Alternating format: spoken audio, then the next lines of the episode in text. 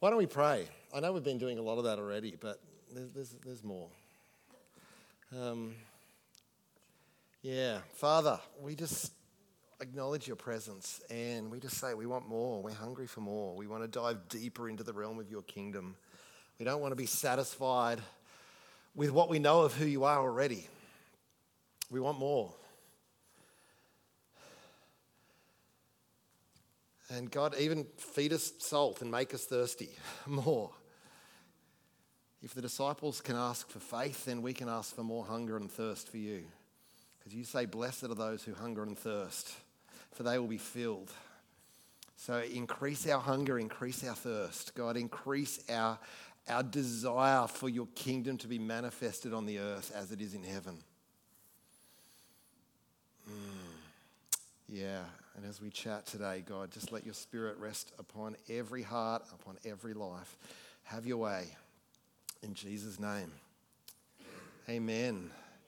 Amen. So last week, and it actually was last week, not last time, it was actually last week. Two weeks in a row, baby. This is like, whew. Um, last week, I opened with the idea that the church is in this process of waking up to the idea that we're not just a social club, we're not just a get together, you know, not, we're not just a social club with religious overtones. We actually have a commission to see heaven released and manifested on the earth. You, you remember that bit, or were we asleep? We're waking up. okay, our job is to see the kingdom of heaven manifest on earth. When Jesus prayed, you taught us to pray, Your kingdom come, Your will be done on earth as it is in heaven. He was teaching us a prayer that was in line with our commission. He didn't teach us to pray that because that's not what he wanted. And he wanted to just do this religious repetition of some prayer, as good as that prayer is. It is actually his desire that heaven would be manifest on earth. This is why we're praying for healing. There's no injury in heaven, there's no sickness in heaven, there's no disability in heaven. So on earth, we want to see that manifested. That's the idea. That felt like a good idea to me. Any, feeling a little lonely. Is anyone out there? Yeah, thank you. Hey.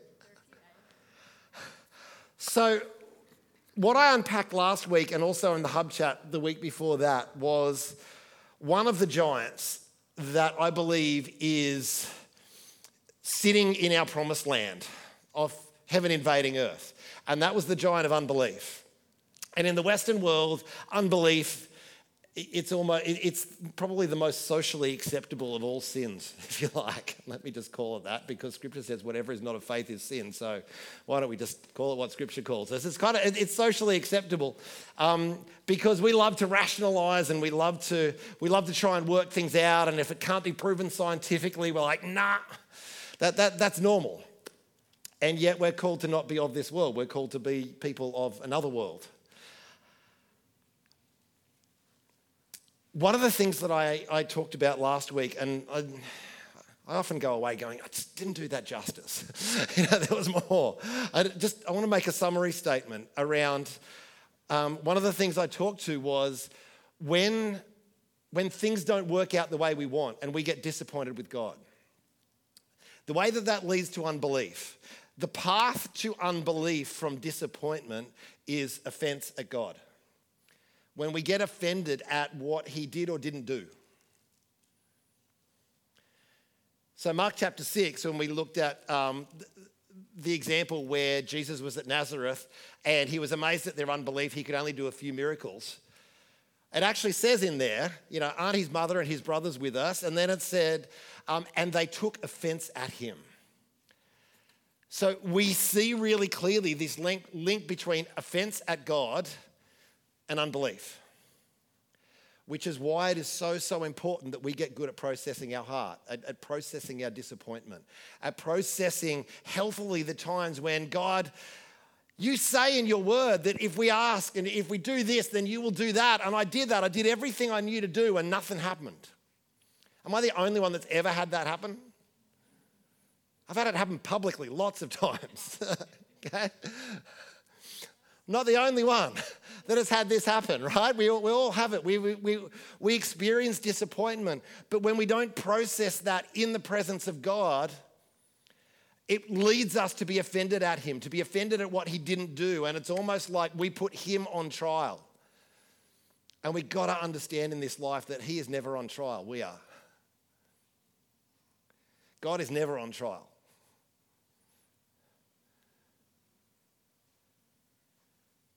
We are. And when we don't process our disappointment in the presence of God, it leads us to offense. And that is the birthplace of unbelief. And then that becomes a self fulfilling prophecy of, oh, look there, it didn't happen again, it didn't happen again, it didn't happen again. And unbelief just gets reinforced. But where it started was, I didn't process my heart in his presence. Because when I process my heart in his presence, it leads me to a place of comfort. And it leads me to a place where my heart can engage and come alive again. And that is the essence of trust. Trust only gets put on trial when I don't understand. When something didn't work out the way I didn't, the way, the way it didn't work out the way I thought. And it is our ability to embrace mystery and trust Him that is the essence of childlike faith. So I want to encourage us continually, and like we, we, talk about the heart journey all the time, you know, we, we, and we will not be changing the subject anytime soon. Is if you're carrying disappointment, if you've experienced loss, if you've experienced stuff where you're like, God, where the heck were you? You said this, but I experienced this, to bring that into His presence. When we lost my dad, I remember it was one of the times where I felt His presence so closely, yet I was living in this thing of, my dad had actually been healed some months before. Like, we actually had a doctor's report that said no evidence of disease. He had brain cancer. Um, and then six months later, he was gone. That's a little confusing and, and, and extremely disappointing. But in those moments, one of the things that was the determination of my heart is I'm not putting God on trial here. I don't get it, I don't like it. But God, I choose to trust you. And in that place, I found a peace and a comfort in his presence that's really difficult to find at any other place and any other time. Now, that's not even the subject of today's message. I just wasn't happy with how I landed last week. Um, and there's about another six messages to come on that subject, but that is not for right now. But just, I just want to keep encouraging us that if you've been alive longer than 20 minutes, you've probably got some disappointment. You've probably had some times where stuff didn't work out and you're like, God, what the heck? So much of the Psalms is David going, What the heck? But you watch him bring that into the presence of God and process that through, and he always comes out the other end in worship. But I always say he wouldn't have come out the other end in worship if he didn't start with authenticity at the beginning of going, God, I'm confused, I'm hurting, I'm broken, what the heck? But he brings his heart into the presence of God and exits out in worship. And that, I believe, is, is a key for us. Otherwise, we will shut down the presence of God and then complain that he's not doing anything. All right. So I said there were two giants in the land. One was, one was unbelief, the other was orphanitis, and that's the one I want to pick up on um, right now. If you happen to have a Bible with you, which I would always encourage you to do, um, 1 Corinthians chapter 4, if you want to open up there. 1 Corinthians chapter 4, we'll pick up in verse around verse 14 in just a moment. So when I'm talking about orphanitis, it's, it's a word that somewhere between me and Phil Mason and probably a thousand other people, it's a word that we've kind of come up with to describe the condition of, in the spirit, being an orphan. What do I mean by an orphan? An orphan is one who is experientially disconnected from the love and the heart of the Father pure and simple. I might know it up here. I might know it in my head. I might have a theology. I might even have amazing theology. But when I've never actually experienced His love as a tangible experience in my heart, that is the essence, that, that is the birthplace of, of orphanhood and orphan behavior. And um, many of us have grown up in churches that actually don't embrace the experiential side of the kingdom. And as a result, we never learn in our formative years of discipleship actually how to open our hearts and come into the presence of the Lord and actually experience Him. Yet it is the most foundational part of our discipleship.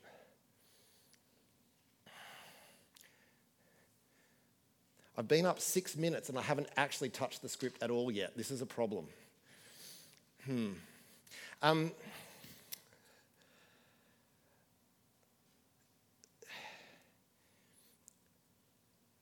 I'm going to I'm going to put out a heresy, but you've probably heard it before.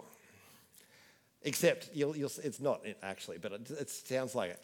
I, I, want to suggest that the cross actually isn't the centerpiece of the gospel. Now, in the environment I grew up in, that's a big ouch. that, that, that's an ouch statement right there. That the cross is not the centerpiece of the gospel. Now, don't hear me say the cross isn't important. We're all stuffed without the cross. Let's be clear about that. But what preceded the cross? John 3:16. What does it say? What does it start with? Thank you, Lynn. For God so loved. There is the centerpiece of the gospel right there. For God so loved is what led to the cross. But the centerpiece of the gospel is the heart of the Father. For God so loved, out of that he gave. And therefore, the most foundational experience any one of us, every one of us need is to find that experiential connection with the love of the Father. First time this ever happened for me, um, I was 18 years old. I hadn't long been filled with the Holy Spirit. Um, that happened on October 13th, 1991, which is actually my wife's birthday, who I wasn't married to when I was 18. Um, that took another nine years after that. Um, but October 13 is a good day in my life. It's my wife's birthday, but it's also the date I got filled with the Holy Spirit. Um, kind of ruined my study plan for the HSC because I was doing the HSC at the time, and I was very distracted on things non study because th- this new experience of the kingdom that I'd come into was just, it was so very cool. It was so unbelievably cool. Caused a lot of issues around my life, but that's another story. That's for another time. Um, it was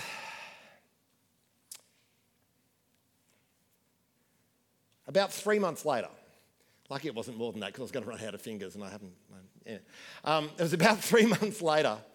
Um, I was on a beach mission up in Forster, and I. Um, some of you may have heard me tell aspects of this story before, but um, I went to a Christian Outreach Centre church, and if you know anything about the Christian Outreach Centre movement, they just love the power of the Holy Spirit. They are just like, like every meeting is just wipeout zone. It's, it, it's really cool. I didn't know that at the time.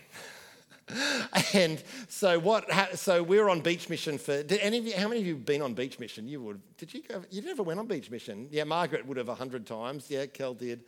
So you would go from Boxing Day morning through till for about ten days, I think it was typically, to just after New Year, and they're you know, all over New South Wales. It was a thing run by Scripture Union, um, and I ended up on a beach mission with a bunch of spirit-filled freaks. And I say that as affectionately as possible um, because I, I, dearly, dearly love these people. It's just that being around people like that as a regular thing was a bit of a new experience for me. Um, I'd grown up with something a little different to that. Lots of passion and lots of engagement and lots of hunger to learn and grow, just, just not the way these people did it. Anyway, um, when Sundays came, we always got to go visit a church. And we kind of sort of rostered it around so that people were looking after base and everything. And so I, I ended up at the Christian Outreach Centre Church. And I thought, oh, this will be good, this will be fun. Whew, did I have no grid for what, what happened that day? This was at Tuncurry, Tuncurry Christian Outreach Centre. Um, and I was there a couple of times, so I'm going to get, I possibly will get some of the pieces mixed up. But what ended up, where, where it ended up is at the end, um, the, the husband and wife pastoral team, and it was the wife that preached, and she was phenomenal. She, was, she had both an incredible teaching gift, but she knew how to release the power of the Holy Spirit. And um, in the middle of the service, I was kind of there, minding my own, well, sort of minding, I was worshiping, I was having fun, and something just came on me that absolutely undid me. I had no idea, I had no grid for what happened in this experience. I was there worshiping, and all of a sudden, my eyes are leaking. There is snot coming out. I, you know, I, I'm just, I'm bawling my eyes out, and I'm thinking, what is going on here? And um, there are a few things. I, I had lost a close friend a few months before, and I'm thinking, well, maybe this is grief coming out, and like I just, I didn't quite understand the level of emotion that I was experiencing, but it kind of felt good, and I didn't want it to stop, but it was weird, and I was like. Uh, And, um, and then I'm in the middle of this, and someone comes up behind me, a lady comes up behind me, taps me on the shoulder. Now, she wouldn't have been able to see the rivers that were flowing forth, henceforth, from my face, because she, she came from directly behind me. Uh, and she just came up and she gave me a prophetic word that just went right, right in here. And we sat down and kind of talked, and, and she said, I could just see that this, the Spirit of God was all over you. And I'm like, okay, well, that's what that was. okay, because I'd never had an experience like this before. And it absolutely, absolutely undid me. Like, it, it was a turning point in my walk with God because somehow no one could convince me that I wasn't loved by the Father. It's like I, I, felt like I was so in his heart that he was so real and like I, I was his favorite. Like I just knew it. Like I just, that doesn't mean all of you aren't, but um, at that moment, that, that, that was my experience. And for the rest of that beach mission, people kept on saying to me, What has happened to you? There's something, there's a light in your eyes. Like, and I'm like, I, I don't know. I just know that God loves me. Like, it, it, it, and like I said, it, was something I didn't want to stop, but it was completely undoing and unraveling all at the same time. And I don't know how else to describe it. But what I know is that from that moment on, my walk with God changed because no longer was I trying to perform and hoping that everything I was doing was okay with God. All of a sudden, I was immersed in His love, and there didn't seem like there was anything I could do to get my way out of it even if I wanted to, but I didn't want to. That, that I've later come to understand is what Paul described in Romans 8 as the spirit of sonship or the spirit of adoption. It's the same spirit that came on Jesus after his baptism, and you saw the spirit descend upon him like a dove, and a voice comes from heaven and says, You are my beloved child in whom I am well pleased. That was the experience that I had. I had this it wasn't just a voice that I'm like, wow, that's an interesting voice. It came with an experience of, you are my son, and I am so pleased. Like, you are the delight of my heart. You are the apple of my eye. And I'm going to lose it soon now. Um, it, it wasn't until I actually became a parent that I had a grid for that kind of love and being able to give that out. But I knew I was on the receiving end of something like that. That is the spirit of adoption because what Paul says in Romans 8, and he says it again in Galatians chapter 4, is that is the spirit by which we cry, Abba, Father. And many of you have heard this before. The Abba um, in Hebrew is that innocent heart cry of daddy. It, it, it's that. Um, it's what Nathan sounds like when I arrive home from a business trip. Was it the last trip I was on? Um, yeah, the garage goes up, I wall on the door, and I hear upstairs, Daddy's home! And I'm like, it's, it's like, that's one of my favorite voices on earth. But um, that, that's the kind of thing. It's this anticipation, excitement of, I know I'm about to be embraced. I know that, that I am about to walk into the safest, happiest place in my life. That, that, that's, that's Abba. It, it, it's hard to put words to it, but this is what little Jewish boys call their daddy.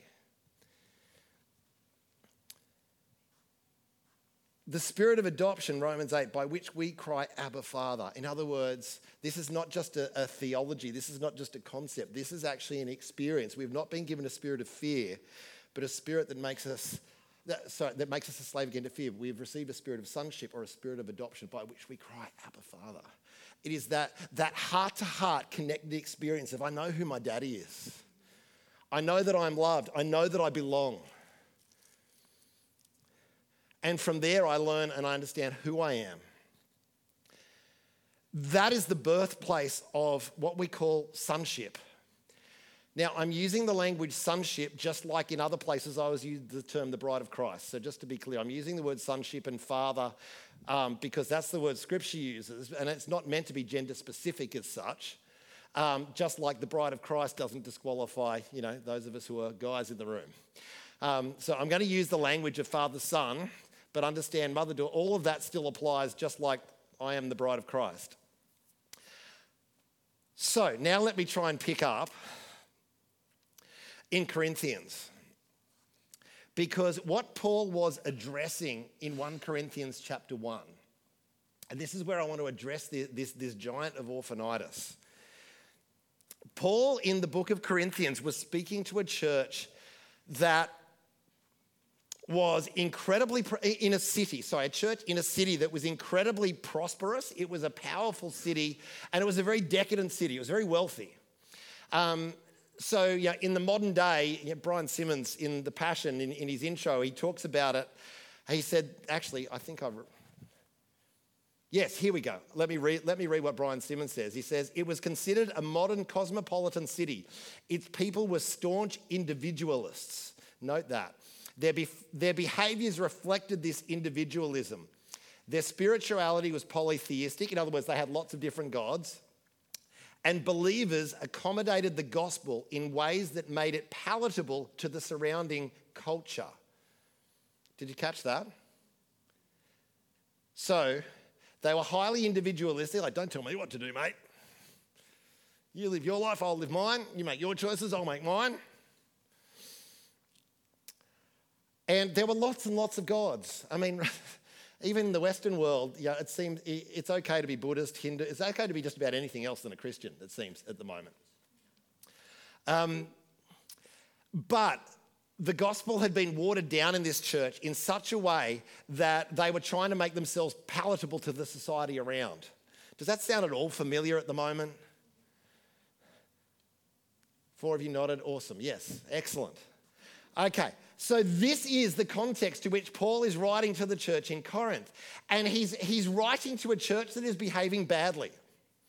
There is a whole lot of really uncool stuff that's going on in the church at Corinth. This is a church that Paul spent about a year and a half. You can read that in Acts chapter 18. He spent about a year and a half um, evangelizing, reaching people. A church was birthed. This is where he met Priscilla and Aquila, um, who are a husband and wife couple that you, you see in the book of Acts. You know, incredible stuff happens. A church is the church is birthed in this city.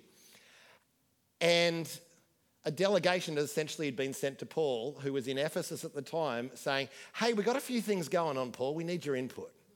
And 1 Corinthians in particular was the, was the first of Paul's reply to this situation. And what we have is a church that is divided, that is immoral, that is arrogant and proud. And they're descending into all sorts of different factions, uh, particularly between Paul and Apollos. All of that not, not hugely relevant, uh, other than to, to, to, set a bit of a scene. And so, what we see in um, 1 Corinthians chapter 3, verse 1, Paul says, I, brethren, could not speak to you as spiritual people, as carnal, as babes in Christ. Now, in this context, babes is not like, hey, babe, how you doing? Like me and Deb talking to each other. no, is as in, if you're reading the NIV, it would say as infants in Christ. In other words, he's saying to the church in Corinth, you are immature. And as we follow through, we actually see what was at the heart, if you like, what was the cause of that immaturity that led to all of these varying different outcomes the divisions, the pride, the immorality. And this is where we pick up in verse 14 of 1 Corinthians 4. It only took me 20 minutes to get there, but we're there. Let's see if I can accelerate through the rest. so Paul says to them, I do not write these things to shame you, but as my beloved children, I warn you. Verse 15, here's the heart of it. For though you might have 10,000 instructors in Christ, yet you do not have many fathers. Catch that. Depending on which version. Some versions say you have many teachers, some say you have many guardians, many instructors. Um, the concept was uh, the word that is used there is essentially, if you like, the tutor that accompanied the, ch- who was a slave that accompanied the child to and from school and kind of made sure they did their stuff. So it was a functional relationship.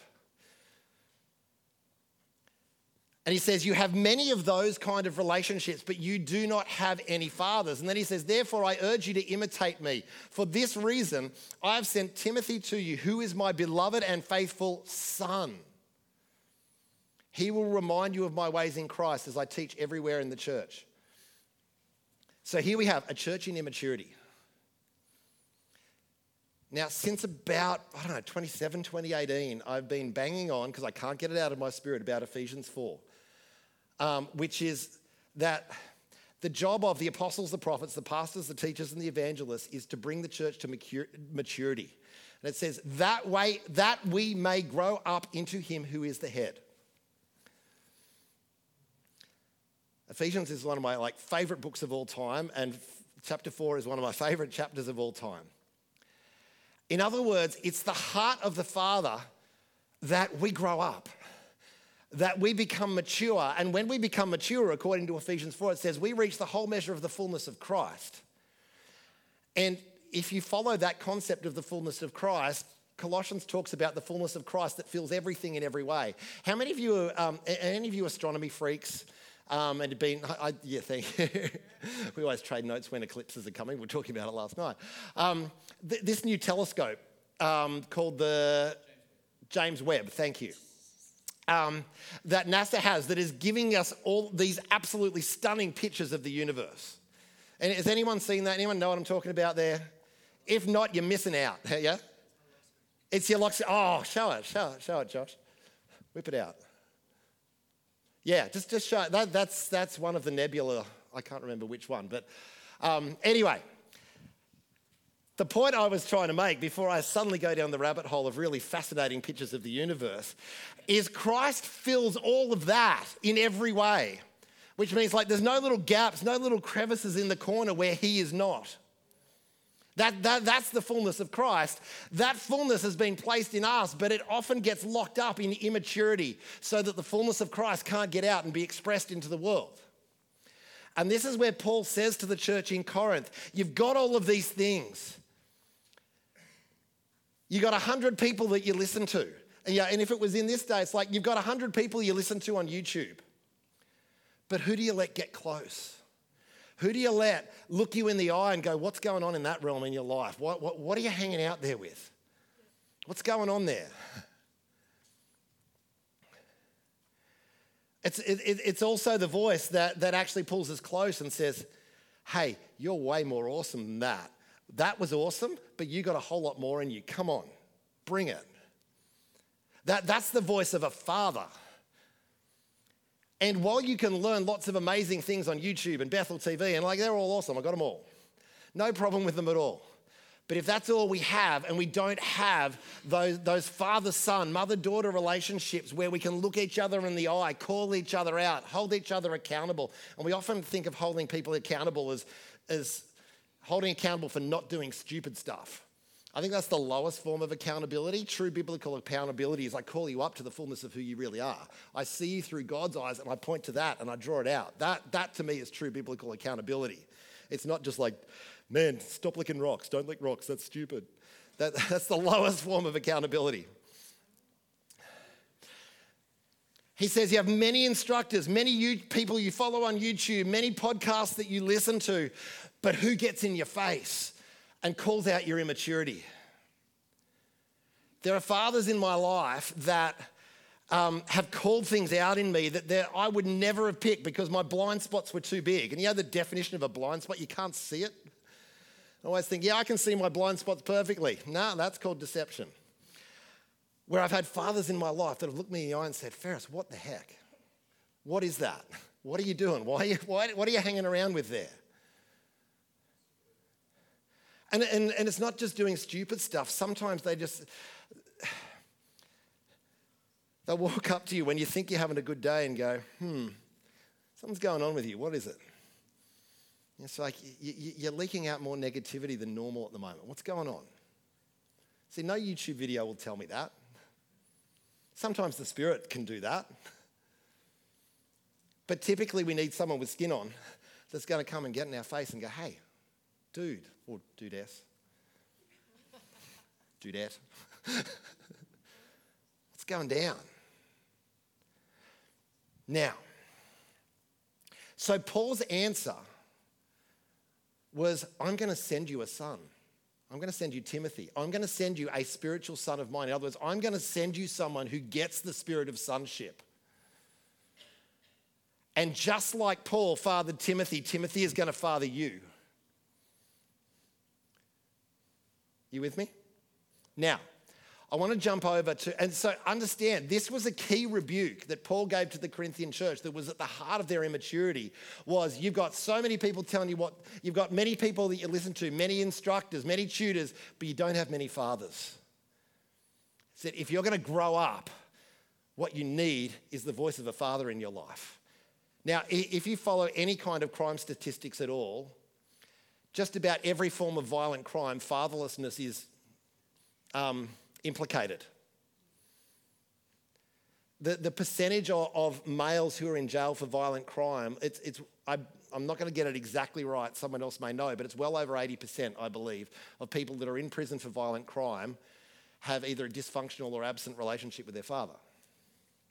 Fatherlessness is implicated everywhere, and fatherlessness, in the generic sense, is implicated right here in their immaturity. Now, let me quickly unpack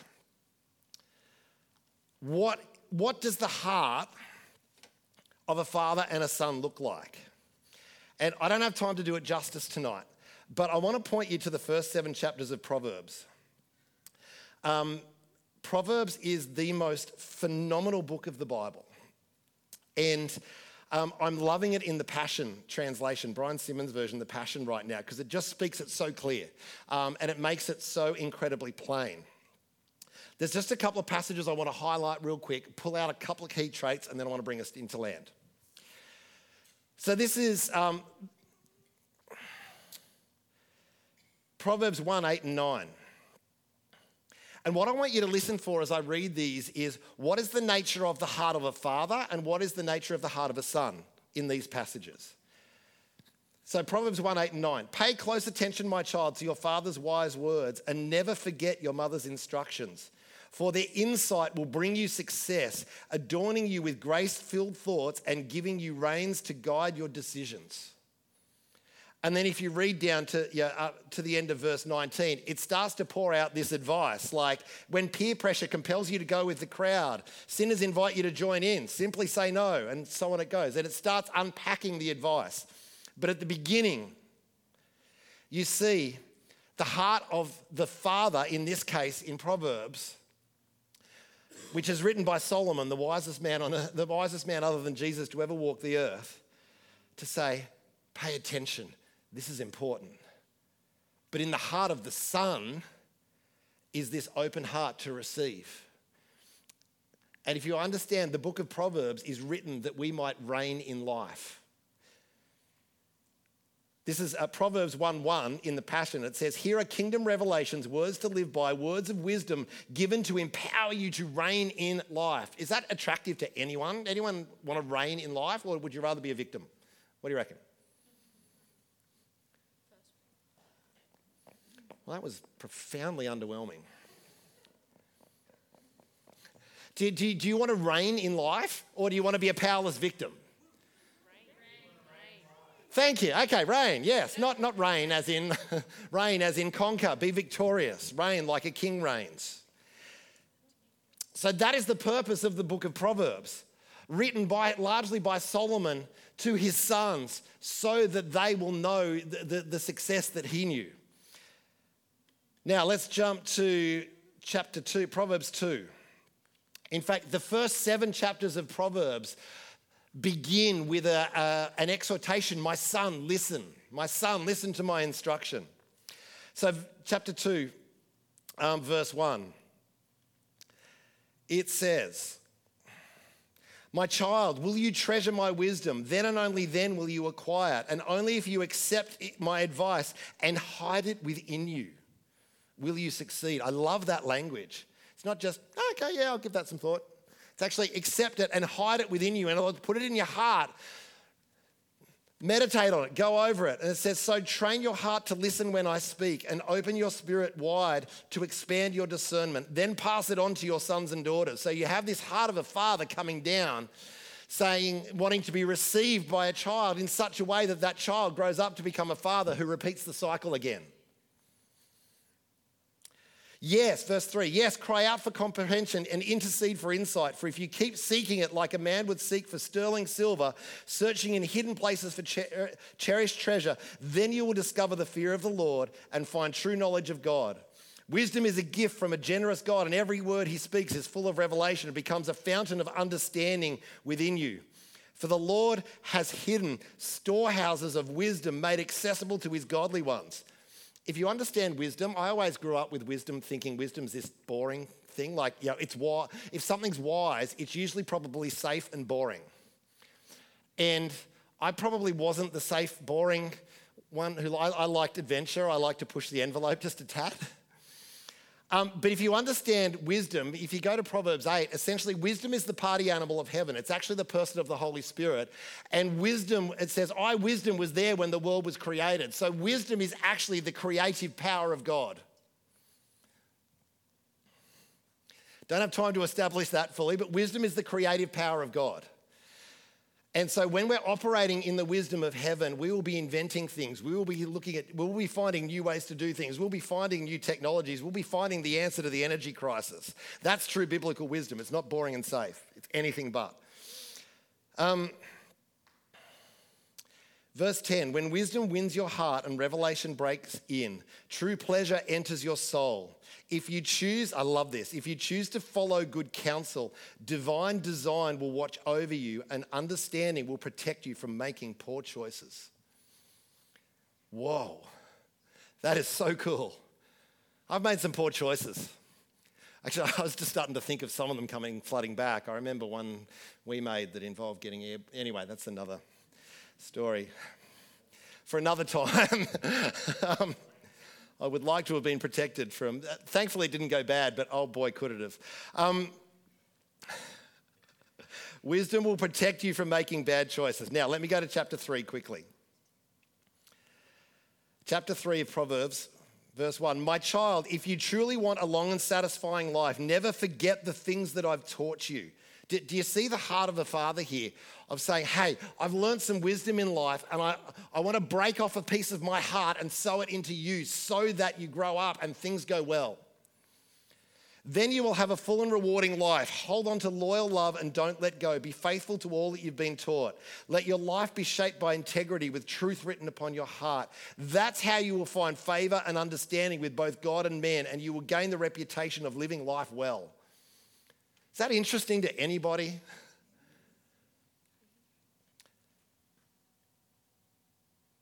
And then yeah, the, the verses pour out a whole lot of incredible wisdom. So I want to encourage you go, go and pour yourself into the first seven chapters of Proverbs because it is just so full of incredible stuff. I mean, the whole book is good, like the Bible, but that in particular. So, the son heart, the father heart. What you see poured out in those chapters, in the heart of the Son, you see this posture of humility, this openness to receive, and the Father exhorting the Son, hey, have an open heart to receive wisdom. That is the heart of a son is I'm looking I'm looking for mature wise people that treat my heart well that will speak into my life and call me up into maturity. Yet fathers are confronting figures because they don't let you get away with silly stuff. They don't let you get away with immaturity. And I remember you know, one key spiritual father in my life, one of the things I said to him as a thank you is, You called out immaturity in me. You wouldn't let me get away with some of the childish things that no one else had ever spoken to. There's an open heart to receive and grow, and there's a, there's a posture of honor toward that. This is the heart of the Son, this posture of honor towards those who are further down the track in the journey. And, and this is the interesting one is the openness to being disciplined and corrected. How many love that? it's so unfun. Discipline and correction sucks dirt as an experience, but it is so critical in our growth and formation and development. When someone gets in our grill and says, hey, I think we're past that stuff. I, I think we're past chucking tantrums, and now we actually need to lean in and, and actually talk honestly about what's going on. So, in the heart of a son, we have this openness to discipline and correction. So that's the posture of all of us as sons is, is my heart open to receive? Am I willing to let others speak into my life? Am I let, willing to let my heart and my character be shaped by another? And then the heart of the Father. And these are the people that you want to trust. The heart of the Father is the one that desires the best for you and sees you through the eyes of God. They don't see you according to the stupidity, they actually see you according to the eyes of God and they call you up into that. And one of the biggest things, and we've been bouncing this around as, as hub leaders over, over the last couple of months, is one of the key things in the heart of a father is I have space in my heart for you. I, ha- I have space in my heart for you. In other words, I, I adopt you in the spirit in such a way that when you're around me, you will feel loved, you will feel protected. You might feel confronted at times as well. You might notice, you know, you get in your grill, but you will feel loved, you will feel protected, you will feel called up.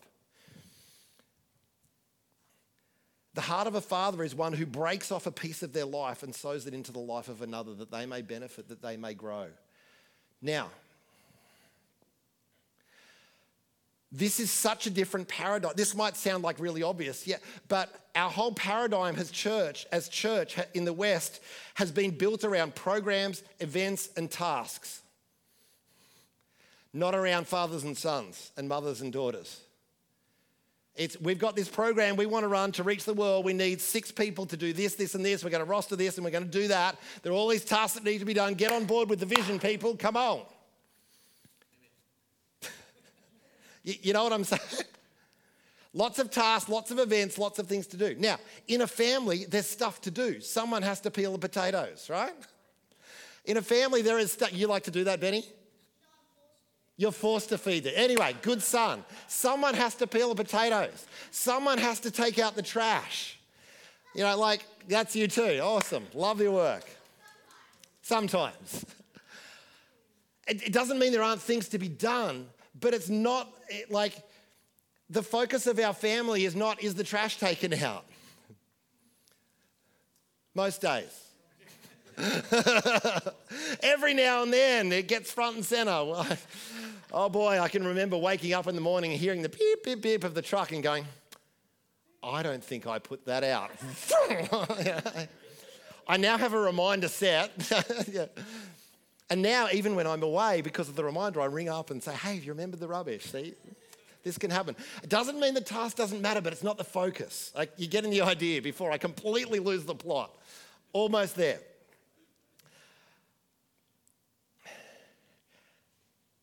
This is such a culture shift for the Western church because family is confronting.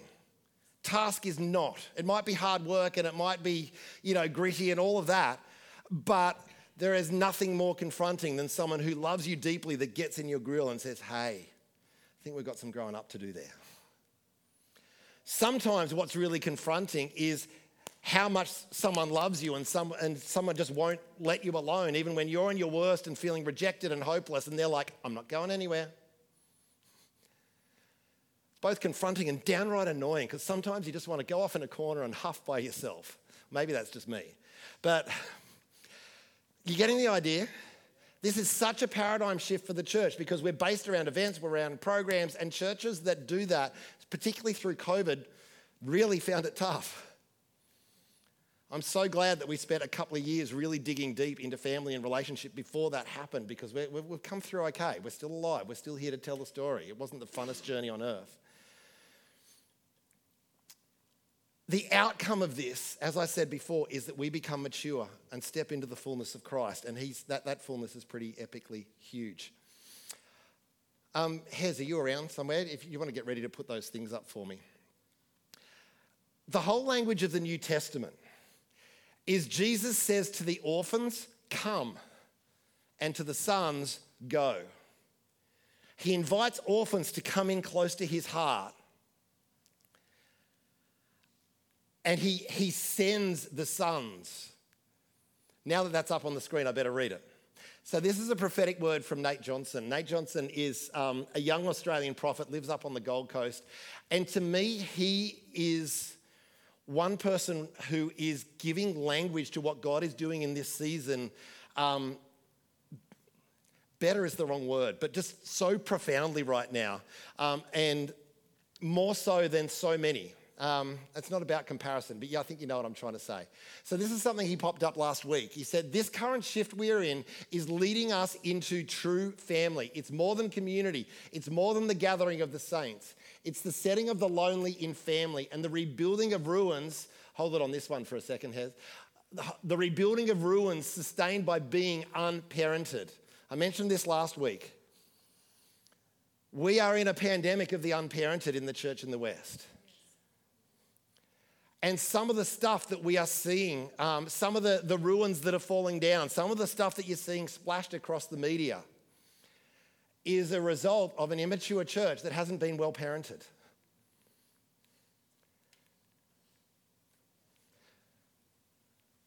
That is such a profound statement. Okay, let's jump to the next one. Thanks, Hez. Because we are going to need to be a family, a tight knit army in covenant with God and as one. We have seen the fruit of an orphaned bride building empires and battling their brands. Whoa. Such a true statement. We have seen the showmanship and the gimmicks that have no power and transform no one. One of the guys I know in America who's pretty brutal about it, says, It's the skinny jeans, the screens, and the smoke machines. it's just that it rhymes that I think it's cool. jeans are. Anyway. Um, and we have seen the church disconnect, dissect, and suffer in silence. Let's flick to the next one. This is the last one. We have been silos and fishbowls and exclusive cliques while a hurting world needs nothing more than a safe place to come and fall in a heap. Grab that. This is the essence of family and community. We are a safe place where you can just come and fall in a heap. See, in the orphan factories, you've got to be pumped. You've got to be on fire. You've got to be, you know, you've got to be, it's performance. But the world needs a safe place to come and fall in a heap. But those days are coming to an end because God is pouring out his heart across the earth and calling mothers and fathers to simply set the table. And the lonely and the lost will come running.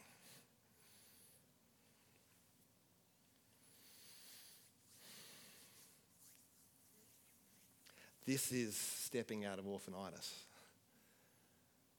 This is not, I'm going to be involved in running a program and I hope we get all these people, got to administer it, got to.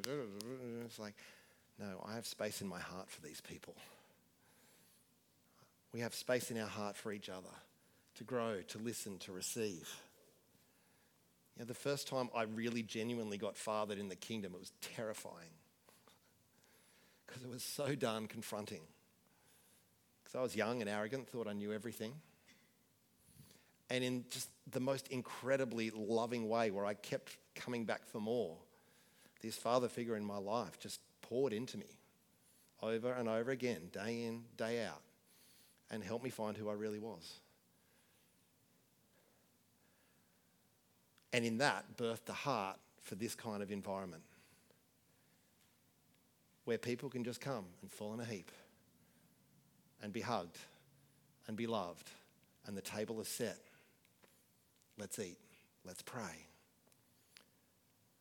Let's get you connected. Let's get you healed. Let's get you restored. Let's get you on the path to who you really are. Not from performance, but from love. That is the church of sonship. So, Father, we got a way to go. We got a way to go. But you didn't raise us up and birth us as a community to be an orphan factory.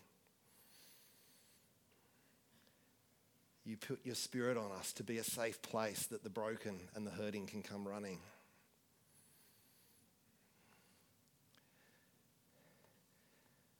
And you put us in a place where you want us to grow up because when we grow up, we become the fullness of who you've created us to be. God, where we have resisted input, where we have resisted correction and discipline, where we have put up walls around our hearts due to fear that we're not enough, fear that we'll be rejected, fear that we're a failure. Jesus, we want to ask that you would come and be our defense, that you would help us to bring down those walls brick by brick and to allow you to be our defense rather than our, us be our own defense. God, where there's stuff in our heart that says, I've got to prove myself, I've got to prove myself, even to myself. we just welcome the sword of your spirit to come and do some surgery.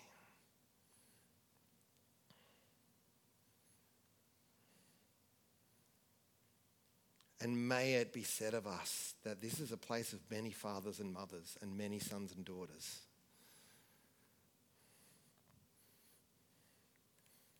that we would truly embrace this paradigm of the heart.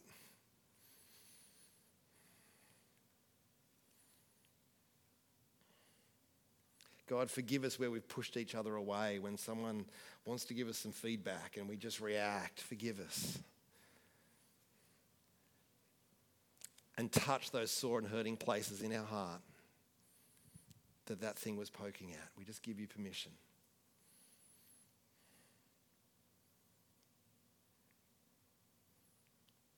you say, Jesus, that you will bring many sons to glory. Not just many converts, but many sons to glory. Count us in. Count us in. And God, if any of us have never had that experience of just hearing and feeling your touch, that that voice that says, You are my beloved child in whom I'm well pleased, that undoing, melting, unraveling experience where we are loved so perfectly and beautifully and unconditionally. Father, I ask that you would release that spirit of adoption over every one of us, whether for the first time or whether afresh. For some of you, it'll be a, a dream in the night that will just, you woke, you will wake up undone. For some, it'll be an experience in worship. For some, it'll just catch you by surprise. For some, it might come through a relational conversation with someone. But Father, we ask, we invite the spirit of adoption to come and rest heavily, heavily upon us and to marinate us. That at the core of our heart, we cry, Abba, Father. I know who my daddy is. I know that I'm loved. I know that I belong. In Jesus' name. Amen.